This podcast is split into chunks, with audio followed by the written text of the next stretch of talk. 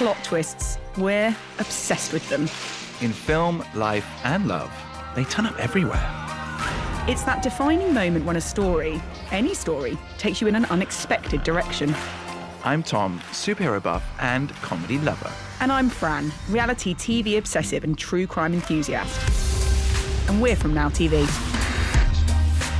And throughout this series, we're going to be interviewing TV and film stars, asking them all about their favourite plot twists, both on and off screen. So expect the unexpected and hopefully some behind the scenes nuggets that you've never heard before. Contains spoilers. Obviously.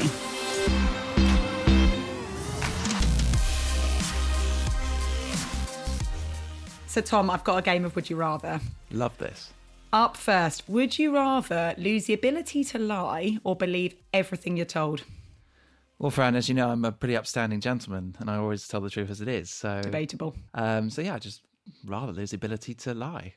Yeah, I think I'd want to believe everything I'm told because I already am a terrible, terrible liar. But yeah, fair answer. Mm, okay, well, I've got one straight back at you. Would you rather run at 100 miles an hour or fly at 10? Obviously, fly. I'd fly at one mile an hour. Like I'd give anything just be able to take flight and get myself anywhere in the world, regardless of how long it took. I'd love to see you flying along at one miles an hour. very slow, very oh, slow. Oh gosh. Have we got one more? Yeah, one more. So, would you rather be transported permanently 500 years into the future or 500 years into the past? And I know that I've been transported. You know you've been transported. You've lived your life today and you've been transported. Mm, this is tricky. I'm a bit concerned about the future. I'm not going to lie. Not to be all doom and gloom, but I'm probably have to go back 500 years. I knew you'd err on the side of caution. I'd be straight there in the future, experiencing all of the new stuff. I mean, concerning thing being you don't know what the future holds, I suppose, but I think it'd be exciting. FOMO Fran doesn't want to miss out. This is the problem. FOMO Fran, indeed. anyway, Anyway. um, this week's really exciting. So we are talking all things Brave New World, which is coming to Now TV, and the topic of the future is really on point for this week because. Brave New World is this sort of futuristic dystopian world called New London that is quite literally built on top of Old London. old London. Um, and there are three rules that everyone has to live by. So there's Oh, okay. no monogamy, Cheeky. no privacy, Hmm. And no family, Oh, that's a shame. which is tough. And I'm sure you can imagine the chaos that a world like that could create. But fear not, because in this futuristic world, you can take pills that keep everyone comfortable and calm and at peace. Um, and then, like all great dystopian futures, there's obviously the savage lands, which are the, land where they don't live by these rules, and, and there's a bit more sort of disarray. And the show explores how these two worlds and the characters within them come together. So it's a really exciting new series. In fact, it seems like these futuristic series like Westworld, Handmaid's Tale, like, it's super, super popular. Yeah, So popular. This one. Um, and we've got the two stars of the show, Harry Lloyd and Jessica Brown Findlay. If you remember from Game of Thrones, Khaleesi's brother, Rhaegar. Oof, Oh, savagely killed off, has molten gold poured over him. I don't know if that's like the best or the worst way to be killed off in Game of Thrones. I can't really work that through. even for Game of Thrones standards, that's pretty brutal. But what a way to go. Um, and he was also, for geeks like me, if you remember Robin Hood, the BBC series, he played Will Scarlet, one of the uh, famous outlaws, brilliant in that. And then Jessica Brown Findlay, Lady Sybil, Downton Abbey. I know. Oh, Also got killed What a off choker. horrendous I death. know. I know. I know. That was really quite uh, traumatic. But fans loved her. Fans loved her. And she's also, of course, been in Black Mirror Series 4. Um, she was I know, and quite similar to this, it was also sort of a futuristic world. So uh, she's well adept to living in the future. She certainly is. Well, I think we should probably hear what they've got to say, right? Yeah, let's do it. Here it is, our interview with Harry Lloyd and Jessica Brown Findlay on Plot Twist. Well, Harry, Jessica, welcome to Plot Twist. Lovely to have you on. Thanks, guys. Um, before we properly kick off uh, with a few features, we should say uh, congratulations, Norda, Jessica, because two and a half weeks ago you got married. yeah, I did. Yeah, thanks. and then you had your birthday, what, a few days later? It's like a pretty dreamy September, right? Yeah, um, yeah. Um, my husband and I. that sounds so cool. Um, my husband and I got. Um, yeah, we got married. We were meant to get married back in April, and we we just sort of picked this date in September totally randomly. And then we also thought how great because no matter what sort of, it will be very hard to ever forget our anniversary because I'm, I love my birthday. and so, Just like Fran. yeah. So, uh, oh, do you? Yeah, birthday Love- month yeah. Is what I Yeah, try yeah, yeah. for. Yeah. yeah. Absolutely. Yeah, definitely. And so um, we couldn't believe it when it happened, when the sort of rule of six came in, that that was going to be the Monday. That was my birthday. And so we were just like, okay, Oh, this is going to be the last time we're all together with our family. Um, so it, it, it was really special, really emotional, and just had the reception on our street. So it was really, it was very Oh, lovely. homemade That's really and lovely. completely relaxed, and I couldn't recommend it more. It's it's a great way to get married. None of the kind of fluff. It was it was great. Now, Harry, uh, over to you. Oh, Um, he's going to come out with a fangirl moment here. I can, I can just feel it. Fran, Fran. Yeah, yeah. What is it when it's guy to guy? Is it fangirling? Do you call it that? It's that's like probably not the, the right way to put it, but think- essentially it is that. I think it is the same actually. Yeah, Oh, fine, okay. Well, it is that. fanboying sounds really I- funny. Back in the day, big, big fan of Will Scarlett in Robin Hood. Ah, loved brilliant. it. Yeah, I loved it. and that had, that, that had a great cast as well, actually. Like You know uh, what? It Gordon really- Kennedy it really and did. Yeah, Richard Armitage as well. I mean, he's gone on to big things. yeah, I know. He became a dwarf, What's more and he's like he's six foot two. Yeah, He's a, he's a strapping, handsome guy. And we should say we love a bit of trivia on this podcast. Not going to lie. And we found some in, in the prep. And I'm going to put it out there. I think this is probably, you know, where I'm probably going with this. Oh, Harry. Um, well, It depends how It- it far is you've true. gone into the closet. Skeletons well, I had a cheeky falling out. Google, so it's it's out there. But is it true that you're the great, great, great grandson of Charles Dickens? that is true. I don't know if it was fake news. Boom, It's a true story. Oh, he's got the book. He's got the book as well. signed edition. No, I, I got I got nothing. Uh, but it is true. Great, great, great. Yeah. I think that'd be great for like a dating bio.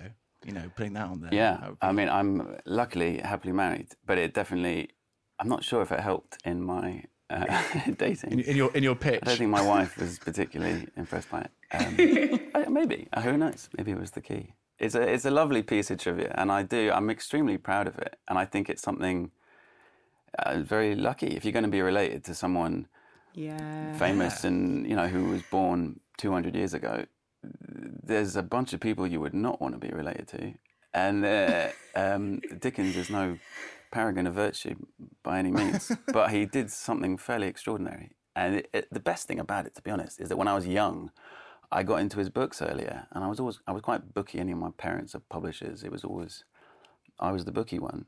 So I got into it, and I wasn't scared of them, I suppose. And mm. I read Tale of Two Cities when I was twelve, actually, and I kind of hated it because I was too young and I didn't understand it. and then I saw Simon Callow do The Mystery of Charles Dickens when I was sixteen. He does this one man show, and I was like, oh, he's funny. And it's not like this grand guy in social justice.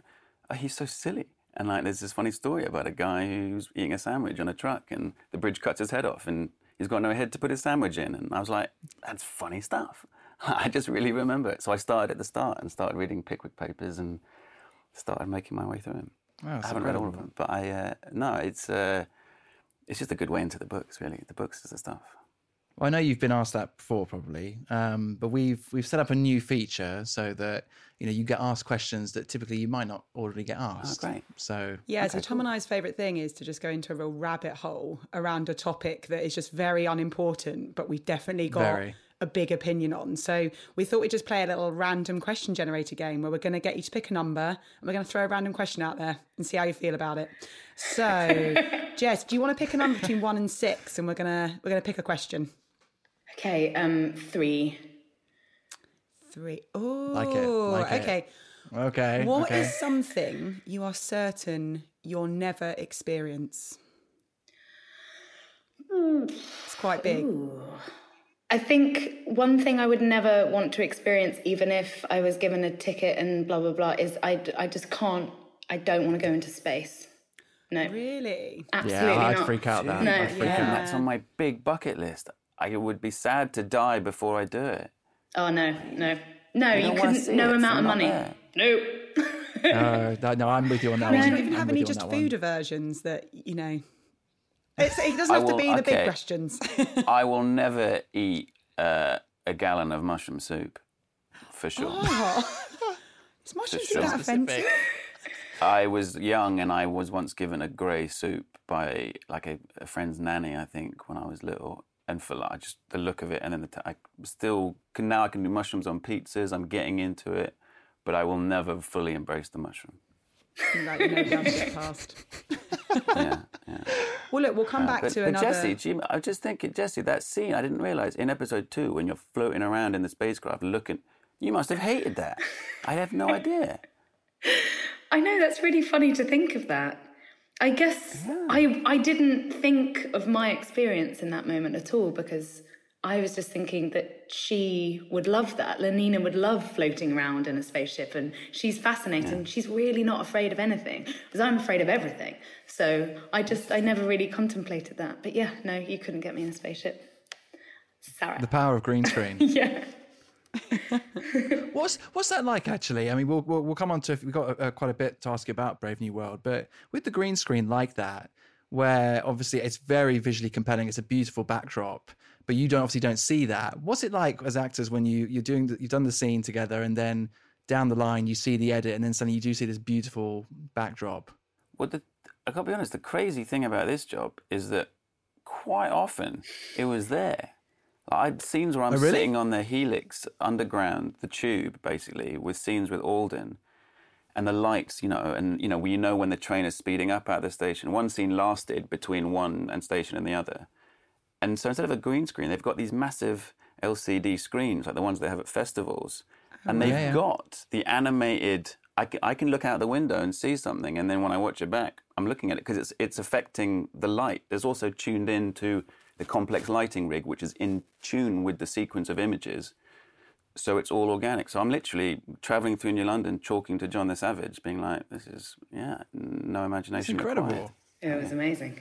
It's not normal. Like that first scene, Jesse, when you're walking towards my office, you got this like 30, 40 second steady cam shot. She goes into the lift, she takes a soma, you see a bit of the world as she's traveling between these buildings, yada, yada, and comes into Bernard's office. I had an AD showing me live the steady cam shot. I could see Jesse approaching. And in the background, I didn't see blue screen. I could see already with markers referenced with like tape on the wall, the real New London. It, pretty much an ungraded Next version level. of what you saw. And then he scurries amazing. away and she walks in and I'm like, what's my line? You know, because it was really, it was really That's distracting. incredible. It was distractingly good, actually. I'd rather a green screen sometimes. I've never heard of that. Is that, is that I a thought- new I was like, feature now? no, Or? Industrial Light and Magic. You know, they got all the toys. Jeez. Wow. Well, before we go on to some more Brave New World questions, we've got to ask about plot twists. This is the plot twist podcast. Our favourite question is based around careers. You both have had huge success in shows like Game of Thrones and Downton Abbey, of course, Jessica. But what would be the biggest plot twist moment if you had to pick out one moment for your career? We thought the random question generator was the big question. we had this in the back pocket. Um, I think for me, I don't know what's ever really going to top um, Sybil Sybil dying in childbirth, Oh, and, w- and one of which I took. Wait, what? but I took I took it so seriously when I was told I wasn't allowed to tell anyone, um, and um, to the, even to the point of it was coming out, and it came out, and I just arrived in the states. I was about to start a job, and I got off the plane, and um, uh, it was sort of I'd landed just as that episode had kind of aired. And I had a call from my mum, and I was like, "Oh, she's just checking if I've landed, and it's fine." And it was my mum distraught. And because she just settled down for a little Sunday evening, you know, tucking in with a nice glass of red wine, chilling out, and sort of a nice relaxed time that she thought she was going to be having. And then she just, she was calling me in tears, being like, I just watched to die. And just, oh, she was in pieces. And I was like, I just couldn't, I didn't think I could tell you, you know, because she does like to have a little chat with the neighbours and tell them everything.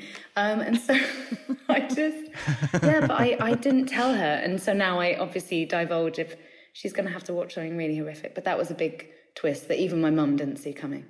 So that was, that was, that's probably mine. And you made that. Then the unexpected as well. You made that decision as well. You wanted to try out new ventures, essentially, right? That was a brave decision in itself. Yeah, I mean, it was it was my second job, so it was sort of we all had a three year contract, and then after two years, it was offered to become like a seven or eight with a film and everything. And yeah. and at that point in my life, I was still at art school. Um, I was still a student, and I just thought at that time, seven years just was mm, and just that yeah, idea was like that's all of yeah, school and i just couldn't i couldn't fathom what that would look like for me so i just thought no i'm good this has been amazing i need to go and sort of learn other things um, which I, I try to do. But yeah no so it was a very a youthful decision. What about you harry? What would be that plot twist? Weirdly the thing that jumps out which again i don't think was a big career game changer but for me, it was as my like confidence as an actor. When, for the first time, I got I was waiting to hear about the part of to play Rodolfo in View from the Bridge, who is this Sicilian, flamboyant, singing immigrant with blonde hair, and I'm like, if I can get that, who I have very little in common with that guy, and I'm not very good at singing, and I've been to Italy very rarely. Uh, if I can act my way in, into that and get away with it, then I'm doing all right. That's not, you know, that's surely the only reason I could get that is because I, I do something funny. And I turned down another job for the first time in my life because I wanted to hold out for this one. And when I got it, I, uh, it was the only time I've shouted down the phone because I'm not a shouted down the phone kind of person, but I did at that moment because it had paid off. And then I went on this great little trip to Sicily on my own for four days, and I just tried to find. Oh, dreamy! I didn't know what I was doing. I was like in my twenties, but you know, it just feels good to read a, read Arthur Miller and sit on some abandoned dockyard in Sicily that, that would have looked the same in the period of the play, and you just feel you walked into the room. I walked into that room feeling I should, I have no right to play this but I feel confident because I did this weird trip and no one else has done that. And that I learned a lot by like, you can just, if you can make yourself feel confident, whatever that takes, and if you can walk into that room with some kind of secret, then that's your way in. And I, that was a big deal for me. And is that something you've taken into the sort of rest of your auditions and yeah, roles? Uh, yeah, I do think you need a secret, which you shouldn't give away or show it off. But for you to know it is enough to give you an angle. That's mm. awesome. I love that. But anyway, guys, look, it's exciting week, isn't it? So Brave New World's coming out. How are you feeling about it? Yeah, finally. Uh, I know. We, we, did the big launch in, in July in America. And now it's kind of one of those things it's on TV and it's fine. You forget about it. So it's exciting to get excited again. Yeah, it sort of brings it all back. Um, we were sort of, we were emailing. Um, Harry sent an email around and um, Alden and I was, we were all just kind of talking about how it feels honestly, you you said it really well. You said it feels about six years ago that we oh, made really? it, just yeah, because that, that, we filmed it. Yeah, yeah, just purely because of how much has changed and happened within that year.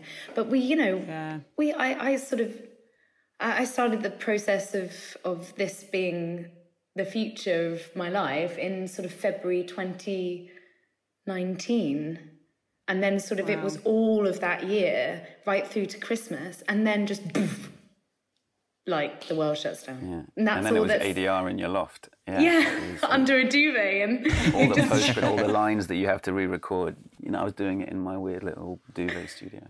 yeah, me too. Soundproof yourself. But obviously, I mean, the show's obviously set in that hundreds and hundreds of years into the future. And there's loads of popular series that that do similar things of these sort of futuristic worlds, like mm. Westworld, Black Mirror, Handmaid's Tale. What do you think it is that people find so fascinating about that setup? I think there's something when we look back very, very, very, very quickly the world if if you're telling sort of a very very honest story about history the world completely shuts down. Certain stories are not recorded or told. It excludes so many people very very quickly. And so like looking into the future whilst it's sort of this kind of um, often we do it in a kind of dis- with a dystopian feeling it it at least sort of kind of expands into something unknown and could include everything and everyone.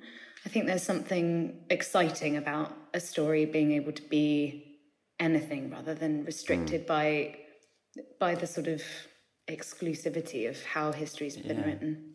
I do also think that right now you can't necessarily tell a story that feels true about today without it being somewhat surreal and odd and kind of mm. futuristic because the world is shifting so rapidly in a technological revolution and a revolution in almost every other sphere of our society.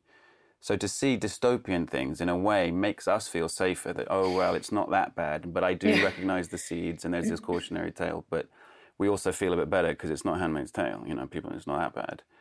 But Brave New World is slightly different I would suggest because it's purports to be a utopian world everyone's happy We've finally sorted that out there is no crime there is no envy there's none of these illegal savage emotions which you know in some ways it's great. There's no disease, there's no injuries, there's good times. Everyone's having sex all the time. They're taking drugs. Lots of they're- orgies. Lots of orgies. I mean, there's something to say for that.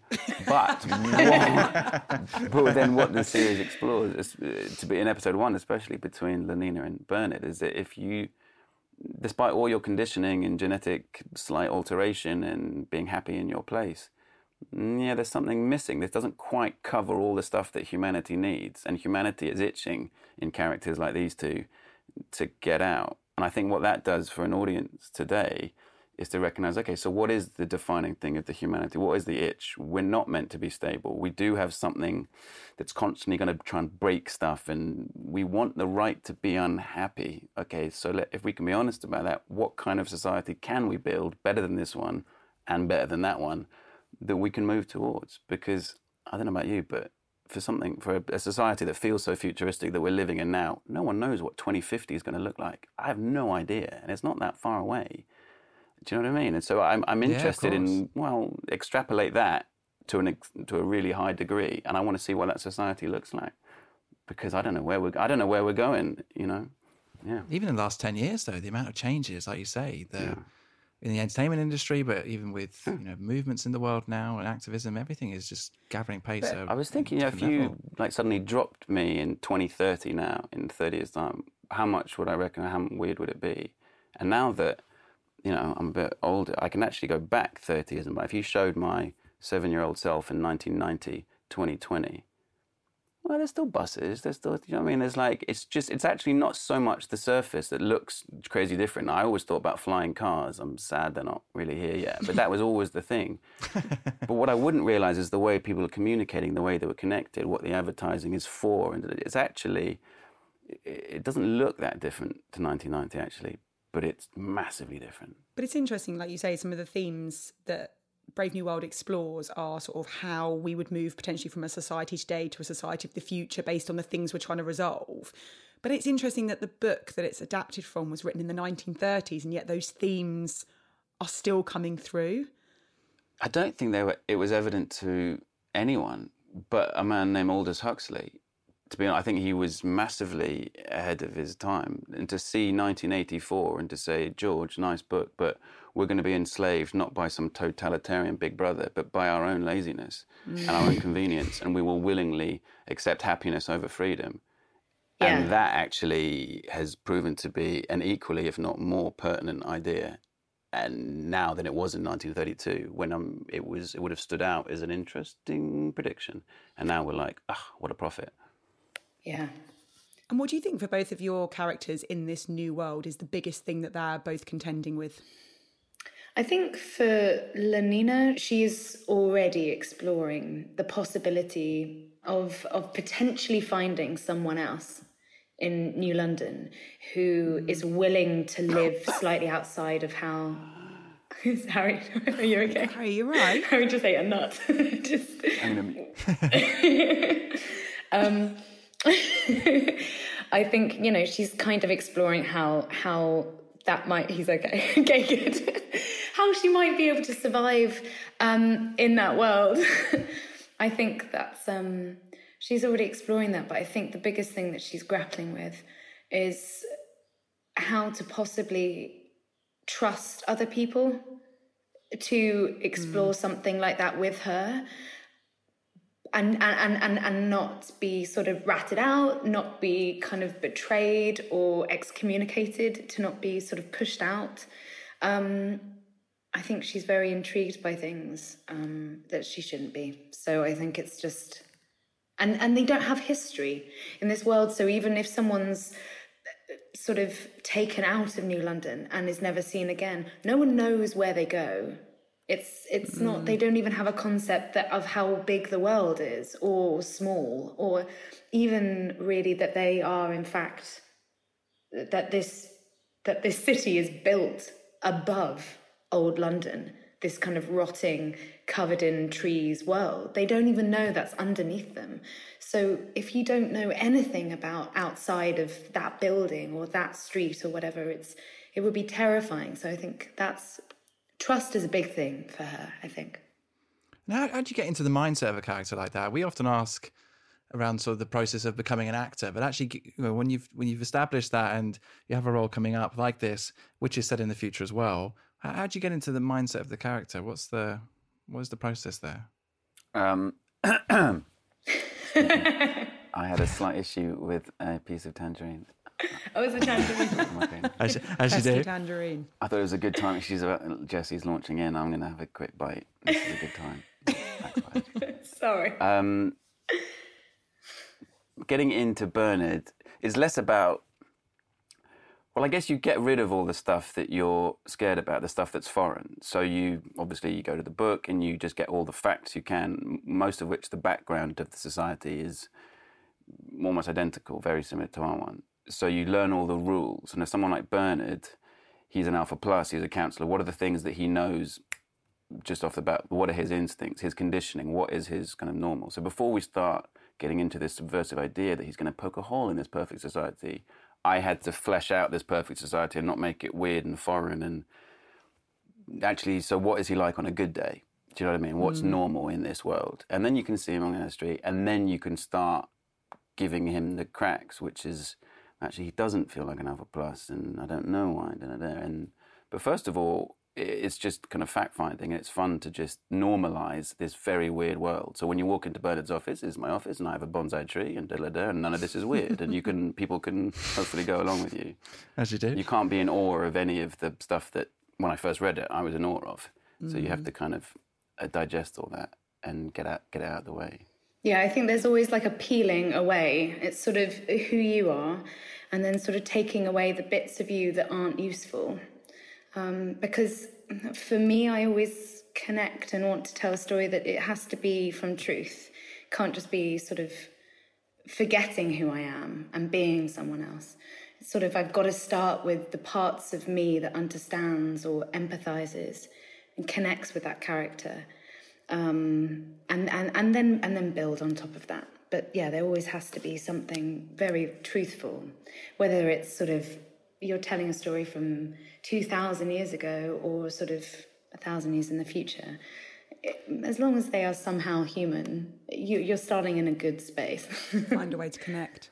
Yeah. I think that's a big thing for these guys as well because when you say everyone's happy and there are certain alpha, beta, gamma, straight away you're like, all right, so they're like aliens? They're like, and I was imagining all those. Do you remember that film Galaxy Quest? Did you ever see that? No. With Tim Allen and. Uh, okay, well you should check it out. It's a '90s comedy, which is my genre basically, and it was. so these guys who were in a Star Trek huge TV show actually get mistaken by real aliens to be superheroes. So the aliens actually transport them, and these actors have to pretend to be oh, their their characters from Star Trek. is genius, and Sigourney Weaver's in it, and it's brilliant. But there oh, are these guys, the aliens who take them are these guys who are super happy, and one of them is played by uh, Rainn Wilson from The Office, and they're like super happy all the time when they talk like this, and it's a bit weird, but they're kind of nice, but they're harmless. And I just thought Bernard mustn't be like that. Uh, because otherwise, if everything's really happy, but it's clearly not, then you're willfully ignorant and you're just annoying and you could be like C3PO. And I just, we had to humanize them and say, no, no, they can still have laughs and they can still get annoyed. They'll take a pill when they get annoyed and it'll be okay. But they have the same instincts, they just deal with them very differently. Um, so, yeah, it was a slightly different process, I guess, because of that. Yeah, but it's interesting to see, like you say, you have to find that that way to connect with that character first and then build out from that. It can't just be a shift completely away from who you are as a person. But um, but look, uh, this is the Plot Twist podcast, so it's time for another plot twist question. Um, so we really enjoy hearing about people's experiences and through their careers and their personal lives. So this plot twist question is more about an unexpected person that might have had an influence on you or your careers. So is there anyone who's sort of come out of the blue, both professionally or personally, that you didn't think would have a sort of profound impact on sort of your journey, but they have? Yeah, an unexpected force. Hmm. Hmm. Good question. That's why we're here. Hmm. A good answer. I know. I'm trying to think of something interesting. Um, yeah. I have an interesting experience in that um, I worked with a director who I had always I'd wanted to work with forever, called Coky Giedroyc. I worked with her on Harlots, and um, as a result of working with her, and she sort of talked to me very sort of honestly about what that show was going to be, and I um, it kind of that that job itself kind of healed um, a part of me with within myself that I'd sort of I was so afraid of being flamboyant again. And um, sort of I guess the industry is slightly sort of I felt quite battered and bruised by some things that had happened and she just was this amazing force and this brilliant woman who came sort of into my life at this amazing moment and gave me so much confidence to kind of go onto set and be sexy and funny and unapologetic both sort of about being an actor but also physically. And um, and now she's she's part of my family so that's a kind of amazing way I sort of worked with this woman and and, and now and now she's um, my my mother-in-law so that's pretty cool That's incredible.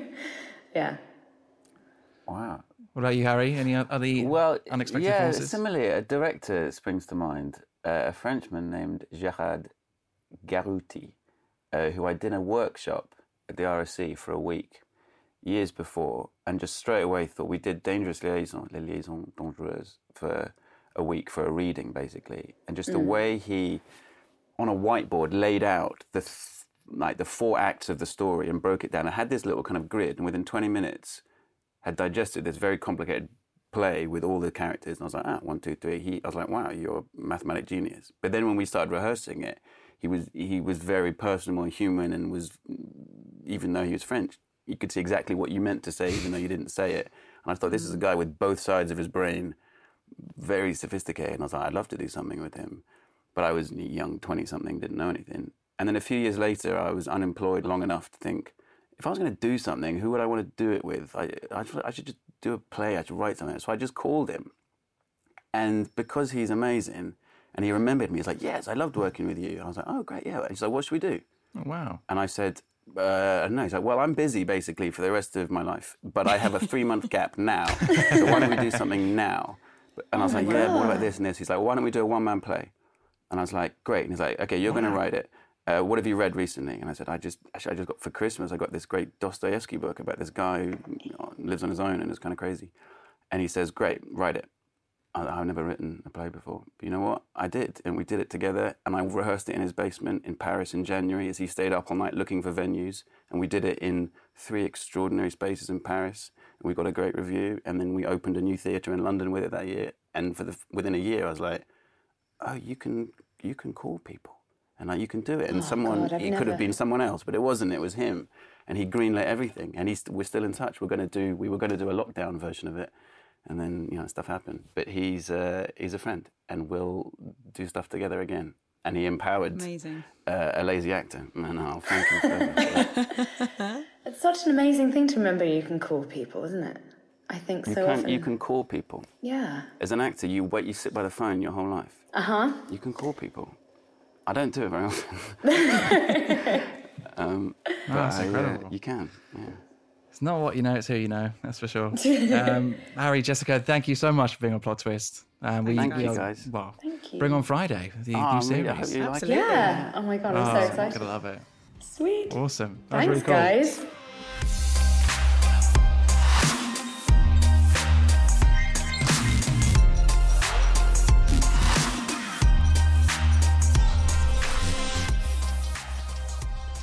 Fran, that was a great interview. Love that. Yeah, such nice people and really interesting to hear about the show and the process that they go through. It must be so difficult to play a character in a world that doesn't exist. I love that they were saying you have to like strip yourself back to find the part of yourself that does identify with the character and then you build out from there and, and you have to normalize this really weird world so that they're not walking around as characters going oh, this is weird really felt- fascinating I, I felt we were, yeah, two very serious actors who were very dedicated to their craft and meticulous almost in that process of finding the character. You, you, you got that sense, which was really interesting. Yeah, and some also really interesting plot twists that they talk about. So Harry was obviously saying with his plot twist being It's not what you know, it's who you know. It's not what you know, it's who you know. And that and the pivotal role that he sort of was like, if I can get this role, that will be the most far removed from my character. And if I can get that, I'm unstoppable. And always having that cheeky little secret in your back pocket. I loved that. And even the the surprise element with Jessica, her mum clearly wasn't expecting Lady Sybil to die like that at Christmas, and I then to, to see your own daughter die on screen, how that must be tough. That must be It must really be so traumatic because you Oh. obviously know they're acting, but you get so involved with these characters, let alone when it's your daughter. To see that play out must be just horrendous. And like you said, oh, I can't tell her much because she's uh she's in the pockets of the neighbours, so they'd also end up knowing. That's Yeah. so classic mum life, isn't it? If you want a secret kept, do not tell your mum. I mean, if you were best pals with Jessica and then you you found out for the first time watching that, I don't know about you, Fran, but I'd be pretty annoyed. I'd be on, I'd be on WhatsApp straight away. I'd like, what's going on? What's happened here? I think it's great in a way because it's staying true to the series and it's letting the people experience that in the moment without expecting it. And, Yeah. and that's what makes part of these great TV moments is when things come completely by surprise and, and you don't see them coming at all. I mean, I don't know when it's a family member. I, I cannot comment on that one. But um, yeah, really interesting plot twists this week. I really enjoyed their answers. Proper plot twist, yeah. So, if you want to check out the new series, Brave New World, it's available on Now TV from Friday. We loved it, and you won't be disappointed. Yeah, I'm not sure there's much more to say than get watching and we'll see you next week. Ciao.